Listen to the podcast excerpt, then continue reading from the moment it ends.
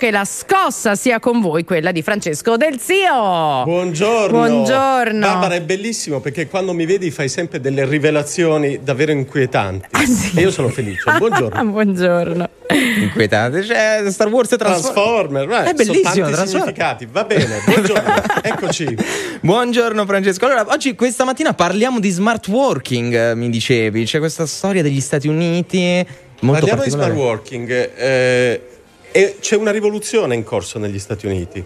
eh, ma in realtà anche in Europa qualcosa si muove. Partiamo da un video. Mm. Se andate su YouTube e cercate Adults Returning to Work, gli adulti sette, pare ritornano che. al lavoro. mo- dillo più veloce così lo cerco subito. Gli adulti ritornano al lavoro in inglese, troverete un video pazzesco in cui c'è una bambina che accompagna il padre al lavoro.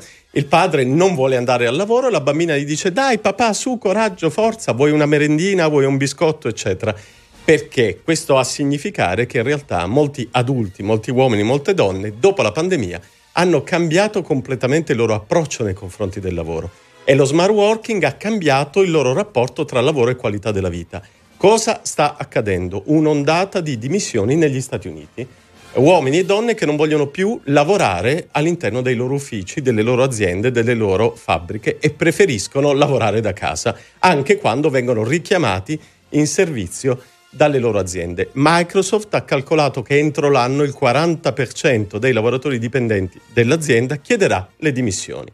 È una rivoluzione in corso, almeno psicologica. Decisamente, no, eh, molti magari si saranno appunto abituati a stare eh, a casa, comodi, lavorare, un pochino anche ad avere tempo libero forse. Esatto. Cioè, forse bisognerebbe diciamo trovare un nuovo equilibrio tra tempo dedicato al lavoro e tempo Esatto, l'idea è proprio questa, quella di recuperare il tempo del tempo libero eh, e di eh, poter lavorare nelle formule più flessibili che abbiamo conosciuto durante la pandemia. Però. In Italia, Mm. però, Barbara, cosa sta accadendo? Sì. Esattamente il contrario. Ma infatti stavo dicendo, magari è una buona notizia per gli Stati Uniti.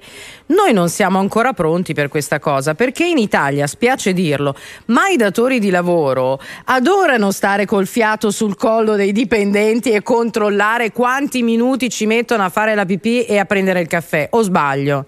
Ma parli per te pure? Ma- no, beh, no, io qui ho una certa libertà, ma perché è un lavoro diverso. Soprattutto ti si vede, ti si vede e ti si Esatto. sente sempre.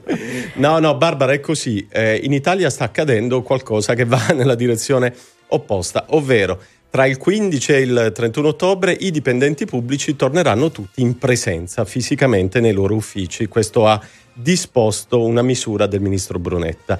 I lavoratori privati stanno tornando gradualmente alle loro aziende, devo dire eh, in misura probabilmente inferiore, ovvero anche in Italia le grandi aziende hanno scoperto i vantaggi dello smart working.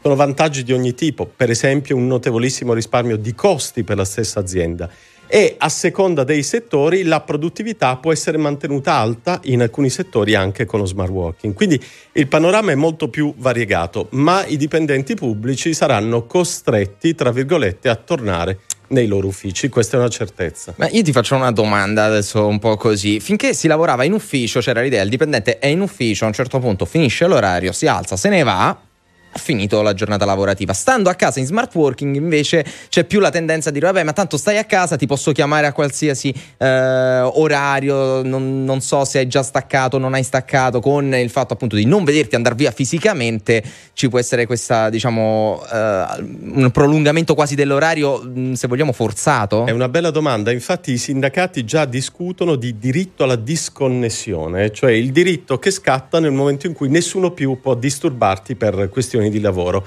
È proprio così. Eh, È un equilibrio molto difficile in realtà quello che stiamo cercando tutti, ma dobbiamo dirci che grazie alla pandemia abbiamo fatto un salto tecnologico di almeno un decennio in sei mesi, quelli più duri della pandemia, e quindi oggi siamo in grado di avere tutte le opzioni a disposizione. Questa è una forma di libertà in fondo per il mondo del lavoro. Libertà che però va imparata a, a gestire, insomma, sia dal punto di vista del datore di lavoro che del lavoratore. Ma si riuscirebbe, secondo te, in Italia a quantificare il risparmio delle aziende se i lavoratori stessero in smart working? Mi spiego, può anche essere che si raggiunga un accordo col lavoratore del tipo ti do 200 euro in meno, quindi tu non hai l'abbonamento del treno, la benzina della macchina, lo sbattimento di venire qui e stai a casa a lavorare. Secondo te quanto si potrebbe risparmiare? Allora, si può risparmiare molto, lo dicevo prima, per le aziende e per i lavoratori, Eh, il problema è che togliere salario è molto complicato mm. e forse anche ingiusto. E qua, e qua mi fermo.